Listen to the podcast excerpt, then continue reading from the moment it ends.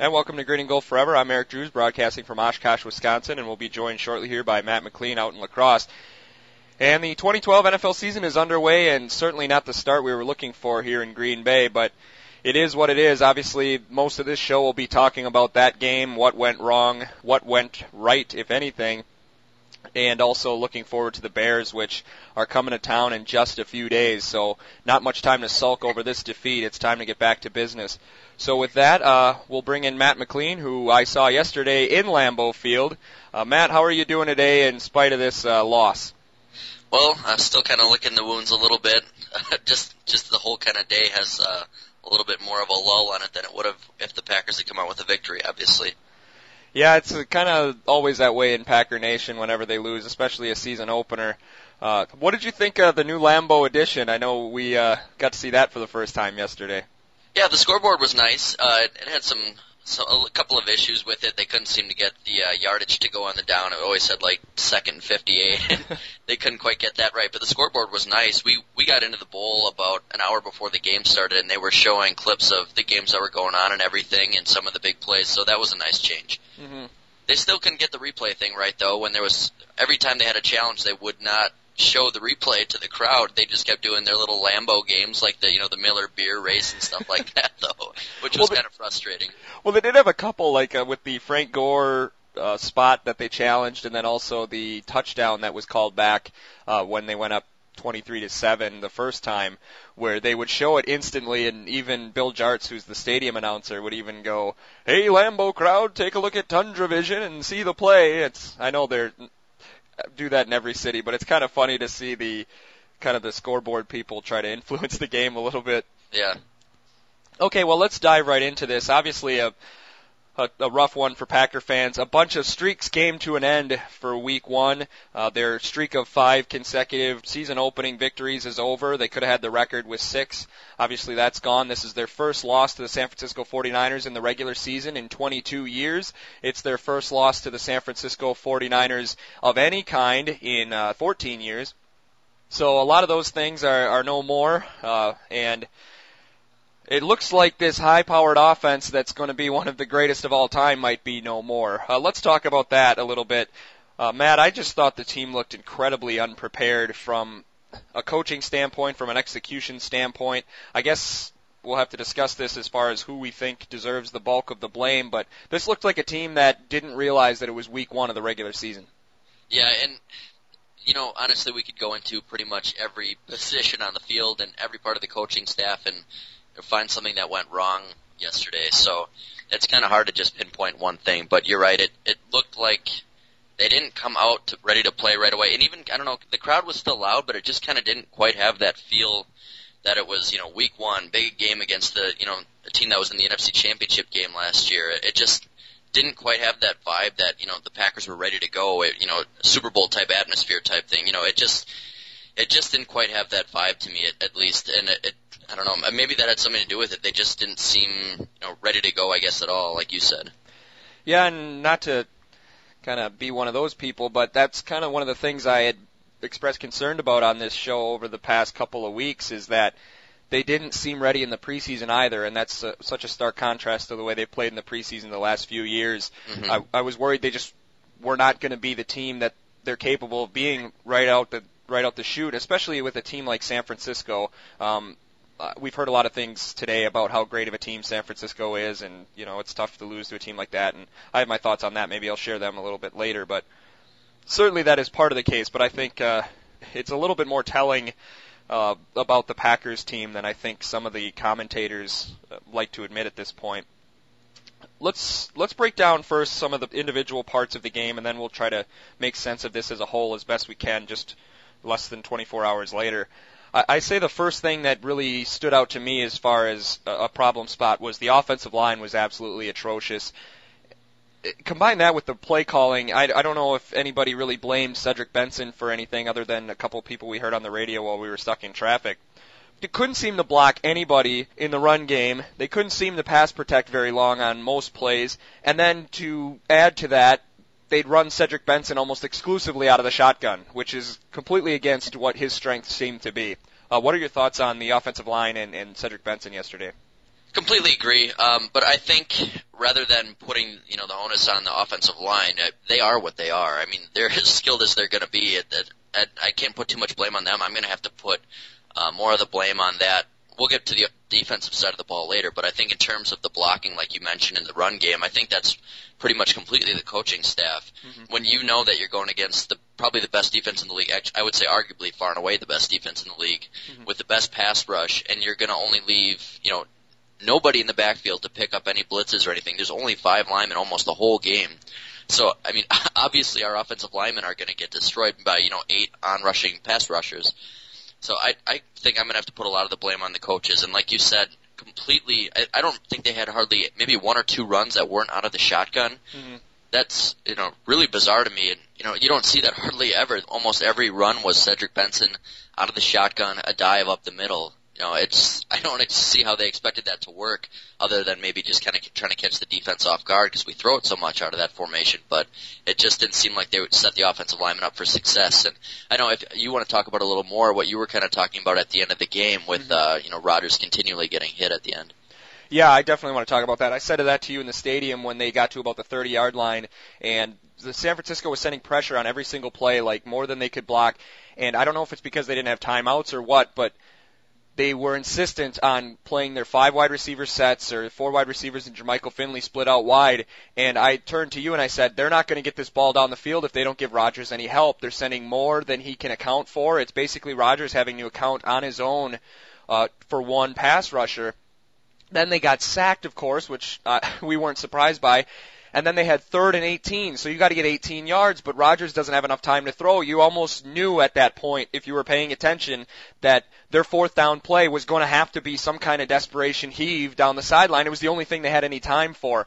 I just thought that was completely ridiculous. He seemed, Mike McCarthy seemed so stubborn that he was going to get his five guys on the field when it was clear that San Francisco knew that's what they were going to do and said, hey, go for it because we're going to get pressure there before your guys can get deep enough downfield and we've been covering them like gloves all day anyways, so send them at us. And they failed to make the adjustment and basically that's how that last drive ended. Uh, obviously, that last drive is not what cost them the game, but it cost them an opportunity, another opportunity to win the game.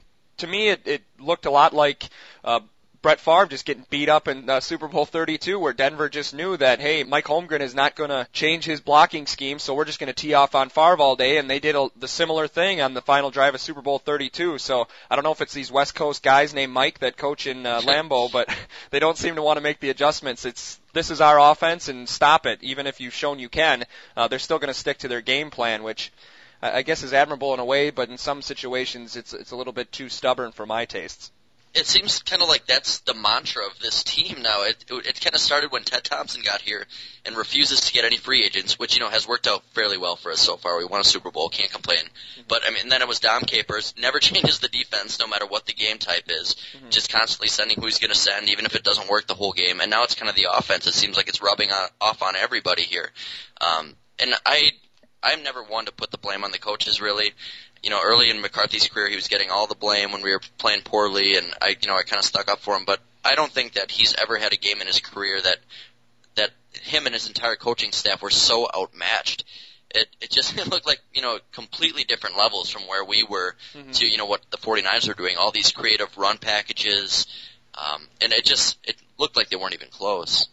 Yeah, I don't know if I would go that far. I, I still think that probably the worst McCarthy coaching performance I ever saw was the first Giants uh, playoff game in 2007, where it just seemed like the Giants knew every single thing the Packers were going to do. Just destroyed Al Harris with 87,000 Yeah, back true. shoulder passes, and and Brett Favre, who clearly didn't have it that day, and yet they continued to throw every down. I mean, obviously we don't got to get into that game, but this is certainly up there. It's got to be in his top 10. But I mean, to me, when you look at what went wrong, the whole game you saw receivers like you know Manningham and, and Crabtree lined up with linebackers on him. That's a coaching issue. That's not a player's issue. He's got the wrong packages on the field. Obviously, if they're going to go four or five wide, you got to sub some players out. I'm, and I know they're not comfortable with a lot of their you know nickel and dime backs to put in there. But obviously, you, you can't expect Nick Perry to cover Mario Manningham. It's just not going to happen. And and what I kind of talked about briefly with the the 49ers run packages, it was kind of a lot of that Pac-10 sort of stuff. It reminded me of things that you ran at Stanford or you might see at Oregon. Mm-hmm. Just a lot of really creative run plays. Um, whereas on the other side of the ball, like we had mentioned earlier, four wide, one running back just pounded straight up the gut out of the shotgun. It was just like night and day from the different sides of the ball. Yeah, they definitely seemed a lot more creative over on the other end of things, and but even I, I agree with you that I think that was a huge problem. But I guess coming a little bit to talk about the defense since you brought them up, I, I think Dom definitely looks like at a lot of times, is, especially the last two years, that his defense does look old-fashioned, but. There's other plays where I remember we were talking about that at the game where they had a third down deep in their own territory and the Packers sent seven or eight guys and none of them get home. I mean, what are you supposed to do at that point as a play caller if you have Tramon Williams trying to cover a guy all by himself in the middle of the field? He runs a quick out. No, nobody's going to be able to cover that with absolutely no help anywhere else in the field. If you send eight guys or seven guys and none of them get home, I don't care who you have in the backfield. You could have Deion Sanders and Ronnie Lott and Charles Woodson back there, and they're getting a first down on a third and seven if none of the eight guys rushing get home. Yeah, and I mean, obviously that's the point of that defense. If you're going to send that many guys, they have to get there within two or three seconds. Because if they run any quick route against that, you know, with the zone defense, most likely with all those blitzes, it's going to be a completion, whether on like a slant or a quick out. And especially if you got guys like like, like I pre- previously mentioned, like Perry or DJ Smith trying to cover somebody. I mean, you pretty much have no chance. They have to get home on something like that. And it seems like it seemed like the pass rush was a little better to me. You know, we saw uh, Clay get in a couple times. Woodson got, I think, one and a half sacks. Mm-hmm. But, uh, you know, just continuously nobody else getting any pressure at all in all these plays where we're not getting home is just really, really punished them. Yeah, other than Clay Matthews, and Clay Matthews is still incredibly hit or miss. It feels like he's either completely out of the play, or it just takes him way too long to get there, or he's blowing up the pocket in three steps. Uh, it just seems, uh, I mean, which you get. That's part of the nature of being a pass rusher. You're not just going to destroy everybody every single play. Uh, you tend to go in hot and cold streaks. I mean, even guys like Reggie White were like that. But it just, it seems like nothing's coming from anywhere else, and especially when when you're trying to to they're a conservative offense, but they showed a lot of different looks and they seem to be very diverse in their play calling and they seem to be one step ahead of the Packers. And then to not be able to ha- count on your front three linemen to even figure into the running game is At another all, thing yeah. that's huge. I mean, BJ Raji plays like he weighs 175 pounds over the last year and a half. He, he's just nowhere to be found. He's getting blocked out of the hole. And then once you get to the linebacker level, guys like AJ Hawk and uh, Smith was okay, but DJ Smith too. It's it feels like Frank Gore was carrying him three or four yards before he brought him to the turf. hmm Yeah, and uh, know, I, it's it's hard to pinpoint really any one part of the defense that was that bad, other than you know maybe the front three, like you said, complete non-factor, and then obviously Jarrett Bush got exposed a lot. Mm-hmm. Yeah, But- when he was covering Vernon Davis. I mean, we were kind of it was Yeah. almost a, a laughable, and that's not his strong suit. I think it's almost unfair to put him in those situations. I know they have to with some of the injury situations and some of the personnel moves that were or were not made, but anybody who thinks that he can be counted on to cover somebody at this stage in his career is I don't honestly know what they're thinking. This isn't new. It's not like he's been on the team since 2006. He's been part of the defense and gotten reps on the field with the standard defense since 2007 and he has shown no improvement. So what are they expecting to get out of him? Yeah, I, I, they must. You know, they don't have any other options other than just going with a guy who has experience at this point. So, I guess they're just hoping to have a guy out there who doesn't make a big mistake. Well, Um, then shoot, you ought to get Mark Brunell at quarterback. He's got a lot of experience. yeah, I, there was one play specifically which stuck out. I remember, you know, it was so nice to see from our angle what happened. I think it was in the third quarter. Alex Smith had a guy running a post. Bush was right on his back hip, and then all of a sudden he just started fading back like he was going to cover over the top, and he just let this receiver completely go. And Smith hit him right away as soon as that happened. It was one of the most bizarre things I've ever seen. I wish I could remember who. who I think it was uh, that Vernon Davis play when they were up 16-7, when they were driving to go up 23-7, if I remember correctly. Yeah, and it, it was so strange to just, you know, he's on him. There's nobody else helping him. He just completely leaves him. And I said yesterday during the game, it's it's almost like he didn't want to get, you know, make it look like it was his responsibility to cover him because Yeah. he was going to get probably caught on regardless. So he just kind of faded back and, you know, tried to watch for over the top help and just let this guy go completely wide open. Yeah, that was so bizarre, and there, there were so many plays. And I remember uh, both of us saying that a few times during the game, where they would throw it to somebody else. And I was actually talking to somebody at work today, and I asked if it was as apparent on TV as it was in person, where Alex Smith wasn't throwing to the open guy; he was choosing which open guy to throw to. Uh, it seemed like every play there was two, three guys that were wide open that he could have thrown to if he wanted to. I I can't remember him specifically making any tight throws. He, I mean, he had a good game. You can't fault him for having open receivers. He No. was a perfect game manager, no turnovers. But he, like you said, he had his pick. Mhm. There was, you know, two, three open receivers on every play. All he had to do was just get him the ball, and you know, his, his stats look good, and he got the win. And you know, credit to him. But it, it was, we made it pretty easy on him as well. Yeah, I, I'd agree. Other than that, I think that touchdown to Davis, he threaded the needle on that. But other than that, he's those were college lanes he was throwing through. Yeah, and, you hate to be. I, I don't know if you heard today. Jarrett Bush went back to you know the playoff thing that Clay Matthews said and said that you know the Niners didn't win the game. We lost the game again today. Oh gosh. And I, I saw an article on on ESPN that just destroyed them for it. And they said that maybe that's part of the problem with the Packers is the attitude that you know they're better than everybody and they just cost themselves the game. Maybe you know they're not as talented as they think they are. Uh, I I don't know. I I have some things to share a little bit later in the show, but it's starting to become more apparent that that might be might be the case. Um, I guess do you have any positives other than Clay Matthews on the defense? I guess going through that real quick before maybe we we bounce back to the offense and the special teams. Sure. Um, and uh, one guy who I thought looked pretty good was Nick Perry. I know he got exposed a couple times trying to cover receivers. It was his first NFL game, and he shouldn't be covering those guys anyways. So I'm not going to take, you know, too many minuses for him on that. But I thought he had some nice pass rush too. I don't think he got any sacks, but I remember on that first Clay Matthews sack, for the first time in a long time, we saw him just come in and destroy some linemen on the other side, Mhm. which really kind of cleared the way for Clay you know, he had a lot of tackles. He he got some good pressure on it. I I thought that was really nice to see, and it's just in this one game, it looked a lot better than what we've seen from anybody on that opposite side over the past couple of years. Yeah, I, I would agree with that. I, it was nice to see, especially in a position like that, like those physical positions. They seem to take a while for you to adjust to that.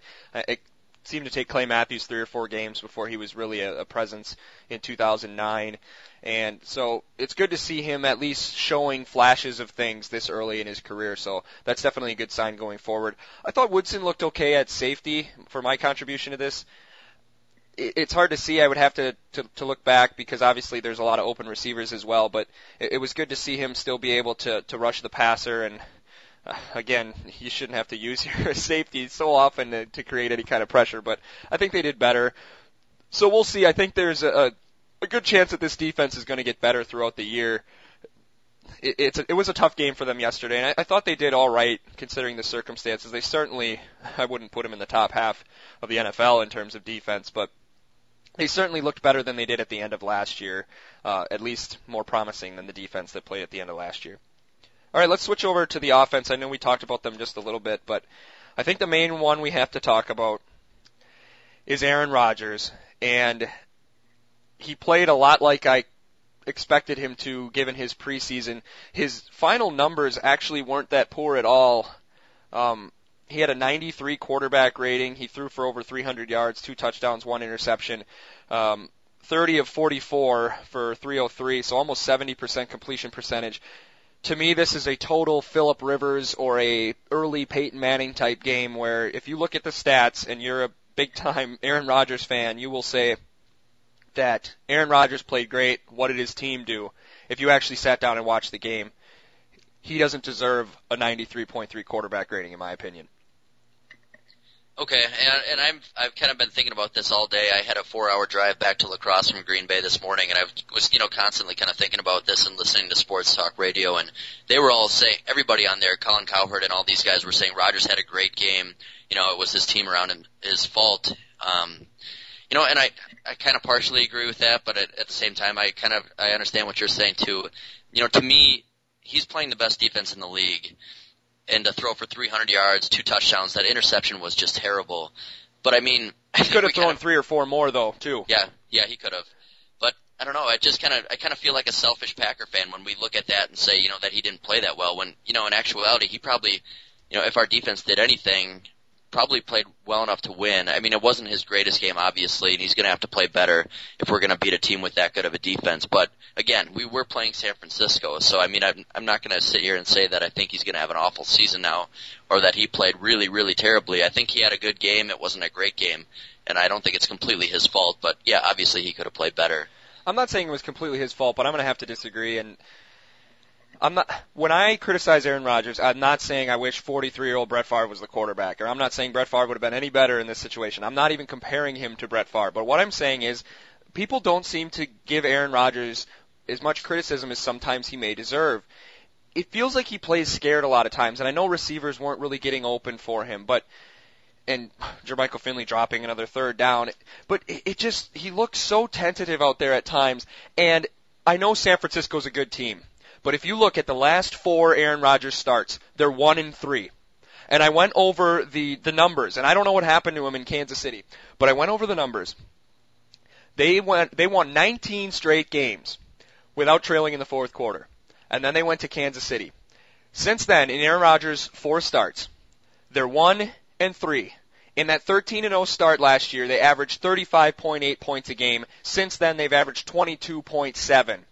They've only led for four minutes in those three losses, and that was seven to six in Kansas City for a little bit in the second quarter. They've trailed by two scores or more for 48 minutes of the 180 minutes of gameplay in those three losses. I'm not saying it's all Aaron Rodgers' fault, but this, there's something that happened, and maybe it's the fact that you won 19 straight games and everybody in the league analyzed everything you do. But it feels like Aaron Rodgers and Mike McCarthy the teams have figured out their secrets and they haven't made the move yet to correct that. The play action pass with the bootleg and then the throw down the middle of Jordy Nelson was money last year. They've tried it three times in the preseason and they tried it yesterday and he's double covered every single time. He's a lot of the different concepts they try. The back shoulder throw, they couldn't hit it at all yesterday. They couldn't hit it hardly at all in the preseason. Everybody knows what they're doing now. So I think that McCarthy and Rodgers either have to they have to get back to the drawing board, and I think Aaron Rodgers, when the game is on the line, sometimes he has to take a little bit more of a chance than he's willing to take. And that's kind of what I feel like. Sometimes he's the anti Brett Favre. He doesn't want to throw the big pick to lose the game, but you don't want to take the sack to lose the game. Wouldn't you rather throw an interception to lose than just throw the dink and dunk when you're down 23 to 7 and throw a 4-yard pass on third and 5? I mean, I don't know. I'm just really frustrated. I feel like he's he's better than he's shown. He's never going to be as good as he was last year, so I'm not expecting that every single game. But he just feels like he's playing like he played in 2008 over the last four times he's played. He, he was so much better in even 09 or 2010 than he has been in the last four games. And this is against San Francisco's a good team. Kansas City isn't, and they did the same thing to him. And the New York Giants are decent in parts of their defense, and other parts of their defense stink. And he was about the same as he was against the Giants. So San Francisco's a good team, but the other two teams that have also beat him up in his last four starts aren't anywhere close to as good as San Francisco is. So there's something fundamentally wrong about the offense right now, I think. And I think you mentioned all three of those teams. The one thing that they all excel at is the pass rush. Even Kansas City has a really good pass rush. So I don't know if it's you know the game plan that we're not protecting well enough, and he knows it. Is it because you know the offensive line isn't good enough and he knows it, or you know is he just scared to get hit? You know he's got a concussion history too.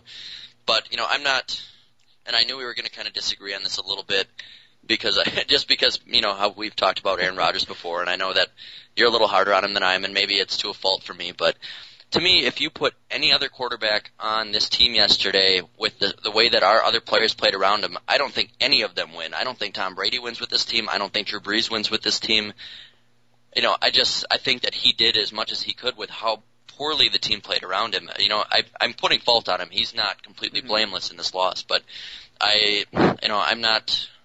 I, I think that he, he is, you know, the best quarterback in the NFL still. So, yeah. you know, it's kind of hard for me to to give a guy blame who, you know, threw for 300 yards and two touchdowns. You know, to completely put the loss on him or anything, or think that he's, you know, completely fallen off a cliff the other thing that I just want to bring up real quick, and I, I know not a lot of people are talking about it, but the Cold Hard Football Facts is a site I like to go to a lot, and they're, they've been talking about it for quite some time. He's now three and nineteen in comeback opportunities, and people have said that's an anomaly, and his team has lost it, or he just loses close a lot. But I never wanted to say I, I wanted to go with the idea that he's unlucky or that his teammates don't pull through or sometimes that just happens. But first pass intercepted to a linebacker. I mean, that looked like a guy who doesn't know, not doesn't know what to do, but he looks different when the game is on the line. And maybe none of the other quarterbacks win the game, but I don't see Tom Brady or Peyton Manning or Ben Roethlisberger throwing that interception yesterday.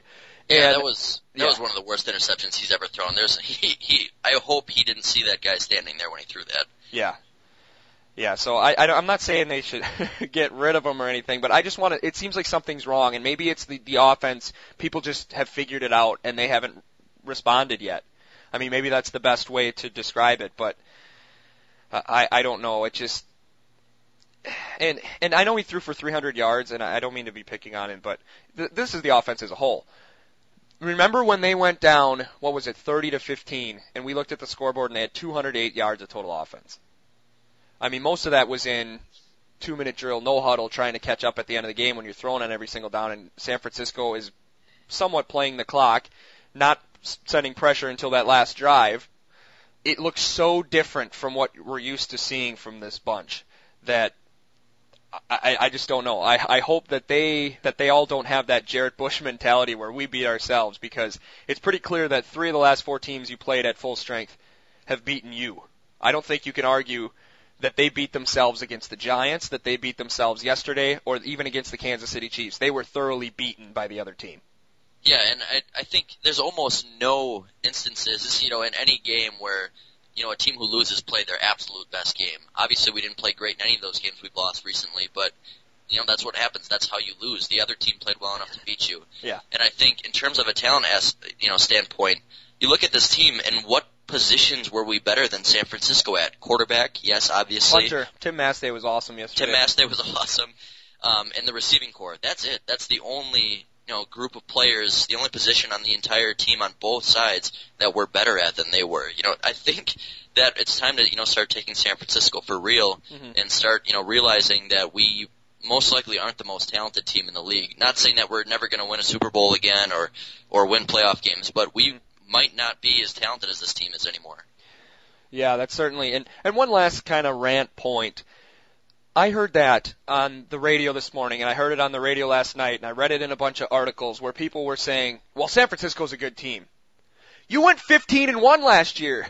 You're a year and a half removed from winning the Super Bowl. This isn't like the 2006 Packers where that's a good excuse. Oh, New England's a good team. It's okay you lose 35 to nothing. They were 4 and 12 the year before and they were a terrible football team. That's a good excuse for the Jacksonville Jaguars to lose to Houston or it's a good excuse for for Denver to get blown out by the New England Patriots. You're a team that won the Super Bowl 18 months ago and you lost at home to a team that's a good team and that's an excuse for why you lost?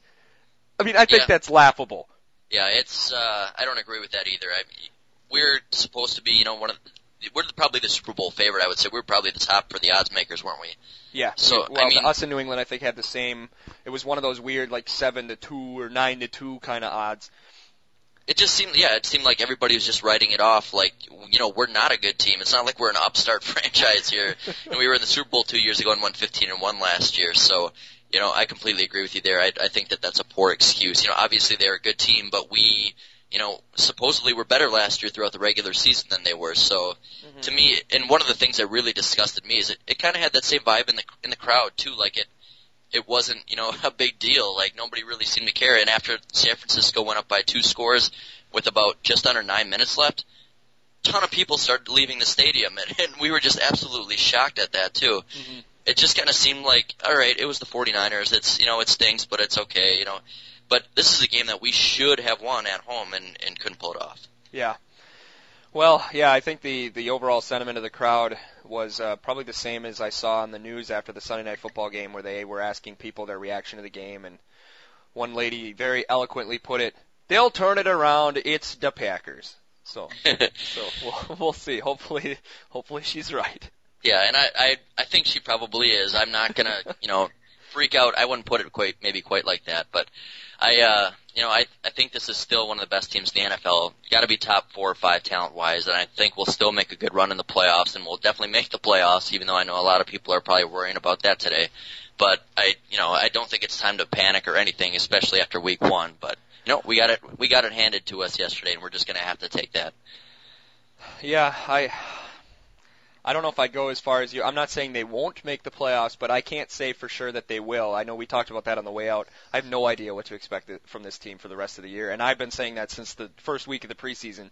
I really don't know what this team is. So hopefully they, they have the talent. They've won a Super Bowl with these guys. They've also gone six and ten with these guys. I know that's a long time ago. I don't expect that to happen, but honestly, I, I don't think they'd be any worse than like nine and seven, eight and eight. But stranger things have happened so I think that there's no reason to hit the panic button, but there's also not much reason to say they'll be okay, if that makes sense. Yep, I understand what you're saying. Okay, well, with that, uh, we're going to take a quick break here, and then we're going to get to some Facebook comments and some of your reactions from the game yesterday, and also we'll uh, talk briefly about the Chicago Bears matchup coming up in just a couple of days. Um, the Packers' 2012 season will start with a bang, and it might start with the wrong kind of bang, I guess. Uh, could be 0-2 in just five days into the season. So we'll talk about that and see if we think that's going to happen. So sit tight.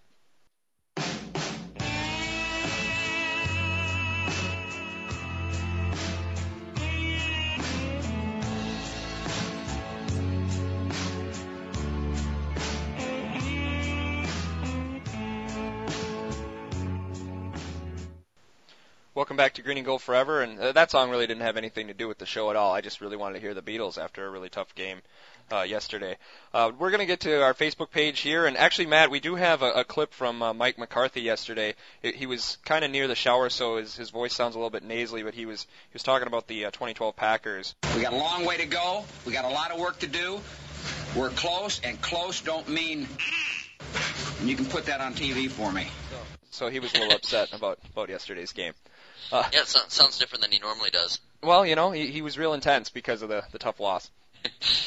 All right, so uh, we put out a couple of questions on Facebook and Twitter, and we got a couple of responses on a short notice on Facebook. So we appreciate everybody for going and taking a look at that and giving us your opinions. And uh, Matt's going to share those with us right now. Okay, so uh, you had posted on the Facebook site yesterday. You know, it was a rough start, uh, and just kind of asked everybody what they thought of the performance. If this was uh, foreshadowing for a bad season, um, just kind of let us know what you think. So, uh, first comment was from superfan Caleb Pike, and I will read what he said here. He says, I gotta feel like a lot of the blame goes to coaching. Lots of penalties, blown coverages, not wrapping up, and iffy play calling all show they weren't ready to play. They could be a great team this year, but they'll be in big trouble trying to keep up if they lose at home to the Bears.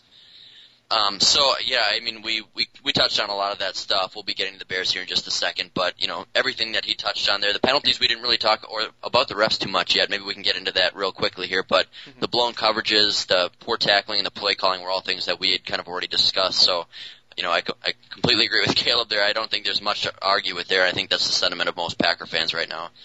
Yeah, I, I would agree. And let's just talk about the referee uh, real quick before we get to our second comment. We were in kind of a peculiar section last night when we were watching the game and felt like after everything the the people were chanting we want real refs and I certainly agree with them. I didn't agree with their reasoning because I felt some people were blaming the referees for the Packers loss and I don't think if you would have had Ed Hochuli out there you would have all of a sudden had pass protection and you would have ran, you know, not out of the shotgun and you would have had people covering better but there were some things that were really weird about the calls, and I, I didn't even think that the the no calls on many of San Francisco's coverages were that bad. I thought the James Jones play was bad. From what I've heard, we didn't we were looking at the stadium, but from what I heard, there was indeed a block in the back on that Randall Cobb play. Uh, it did feel like they they were really inconsistent, which I think is the part that bothers me the most. If you have one of those pro crews some of them call the pass coverage incredibly stingily, and then others don't seem to call anything like the last few plays of a of a basketball game in the NCAA tournament where you can do anything but murder a guy and you can get away with it. But these people seem to be all over the place where sometimes you couldn't do anything and then other times you could basically rip a guy to the ground and it didn't get called. Mm-hmm. Yeah, it, the inconsistency was the was the main problem I had. Honestly, I think it the bad calls pretty much evened themselves out. And if anything, we got the you know the upper hand there because we got a touchdown off one that probably should have been called. Mm-hmm. So I mean, there's there's definitely not any way in my mind that a Packer fan can blame the loss on the refs. They were bad, yes, but you know you can't blame it on them. And you know honestly, I think that these guys have done a pretty decent job. And from everything I've heard, obviously we didn't get to watch you know the TV broadcast of most of the games yesterday, but that ours was the worst by far. Mm-hmm. And you know, and I don't there was nothing that cost us the game or anything. So, you know, overall, I really don't think these guys are doing that bad of a job. But yeah, there was there was some shoddy calling, but it, it you know, I'm not gonna obviously put the blame on the refs for the loss. Yeah, I, I think I'll, I'll close with my thoughts on this. Is that I agree with you that it's incredibly inconsistent. It was probably inconsistent across the board. I think that the NFL should try to get the regular officials back into the fold as quickly as possible, but I don't think the officiating is bad enough where they're deciding outcomes of games. Okay, so the the next comment we had, just kind of t- tailing off that one on Facebook, was uh, from Brian, and he says there was a lot of inconsistency on both sides of the ball. They didn't get rolling until the fourth, and were just unable to have any sort of momentum in the first half. I still believe 12 and 4, 11 and 5 for this team, however, and I, I'll probably agree with that. I still don't think this team, like you said, you know, potential. I know you said worst case scenario nine, seven, eight, and eight, but I still think this is probably an 11 win team. Um, so you know, obviously we were we were inconsistent on both sides of the ball. It seemed like most drives that were stopped before they started, but the ones that went well went very well, uh, especially a couple of those touchdown drives, and then the one at the very end. But but yeah, I, I you know I completely agree. I th- I think this is still a, a pretty good team, but there was way too much inconsistent seeing it. It almost looked like a fifth preseason game. Yeah, I, I don't know if I'd go 12 and 4. That's a really good season, but this to me feels a lot like a Mike Sherman kind of team where they start the season and you're like, what are these guys doing? This is not a talented team. We're in deep trouble. And then all of a sudden they get to the end of October and they're the best team in football and they're just destroying everybody. Yeah. Uh, it feels like this team has a lot of potential to do that where they might start 3 and 3 or they might start 2 and 2 or 4 and 3. But I think that once they get rolling, they're going to be a pretty tough team. Hopefully they get rolling before it's too late. That's all I'm worried Yeah. about. Mhm. Okay, well, speaking of rolling, they're not going to have a much chance to get momentum going before their next contest because it's this Thursday against the Chicago Bears. Luckily enough, it's at Lambeau Field, and this will be the first matchup with the Chicago Bears in 2012. 2011 has got to be the most dominant year in the history of the Packers-Bears rivalry, with the Green Bay Packers defeating the Chicago Bears four times in the calendar year. Uh, they had two really hard-fought games against them in the 2010 season, uh, early 2011, where they beat them 10 to three uh, day after New Year's in Lambeau Field, and then beat them in the NFC Championship game, uh, 21-14 to go to Super Bowl 45. And then last year in the regular season, the Packers were able to beat the Bears in some sort of close games, but the Packers controlled most of them. Uh, 4-0 against the Bears is, is pretty impressive, and it actually turned Mike McCarthy's record against Lovie Smith from a losing record into a winning record over the course of that streak there. So certainly uh, something interesting. Be nice to keep that going to get the fifth straight win against the Chicago Bears, but it's going to be tough. The Bears scored uh, 41 points against, albeit the Indianapolis Colts, but looked okay at times at home. Uh, their defense looked a little bit suspect, and they're pretty much the Bears. They win. They aren't really impressive doing it, but they certainly are capable of beating just about anyone when they're rolling. hmm Yeah, like you said, a lot of these games more recently have been pretty low scoring. It seems every time like it should be, you know, an absolute shootout, kind of like it does this coming Thursday, and then it ends up being, you know, 10-3 or you know 21-17, something like that. So I'm really interested to see how this goes, considering our defense looked so bad against San Francisco, and and obviously I would say Chicago's offense is considerably better than San Francisco's is. And obviously Chicago's defense didn't look great against Indianapolis either. So it kind of has the feeling like it should be, you know, a high scoring shootout here, but it always kind of seems like when it comes around it's going to end up being a defensive battle somehow. Yeah, I think the the thing about the Bears, they might be more explosive than San Francisco's offense, but they're definitely more adept at turning it over. I think Yeah. than San Francisco's offense is. The thing I worry about in this game is that the Bears have seemed to have a ability to control Aaron Rodgers better than any other team that he's ever gone up against. Even when he was beating up on a whole bunch of other teams in not necessarily last year, but in 2010 and things like that, they always seem to be able to keep him in check uh, more so than anybody else. So when the offense is already struggling or at least not quite yet in sync, it makes me a tad nervous that we get the Bears right away. I would like to wait that game out a little bit.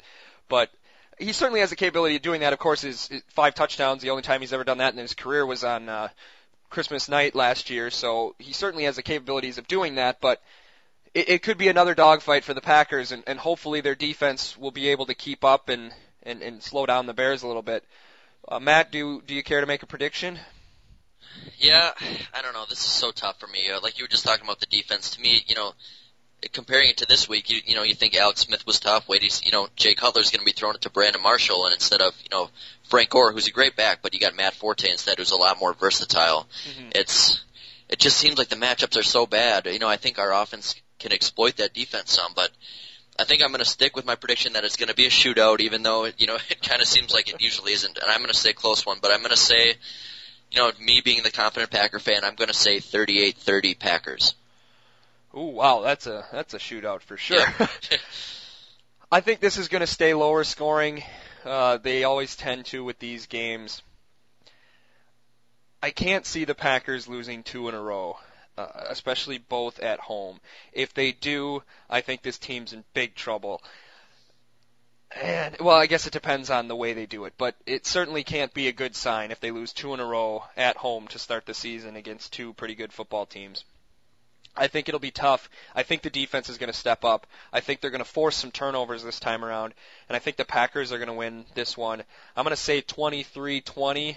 Uh, but I think I still, I don't know how much confidence I put in that, but I feel very uh, much like I did last night when we were talking about this game as we were leaving the stadium where if the Packers beat the Bears 45 to 3 on Thursday, I wouldn't be surprised. And if they lose to the Bears 38 to 20, I wouldn't be surprised either.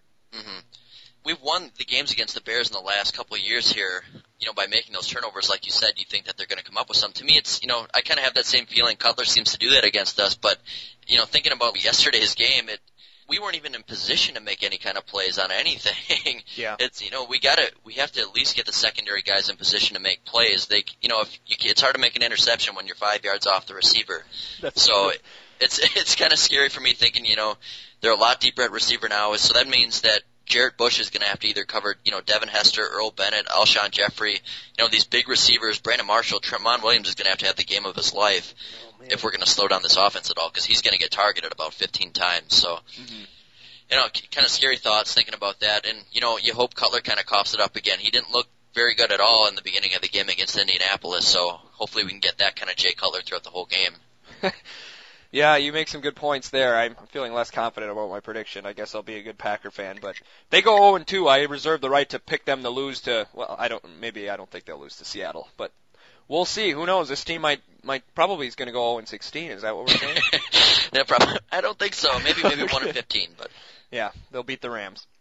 Okay, uh, so that's uh, our, our quick preview of the game that's coming up quickly this Thursday.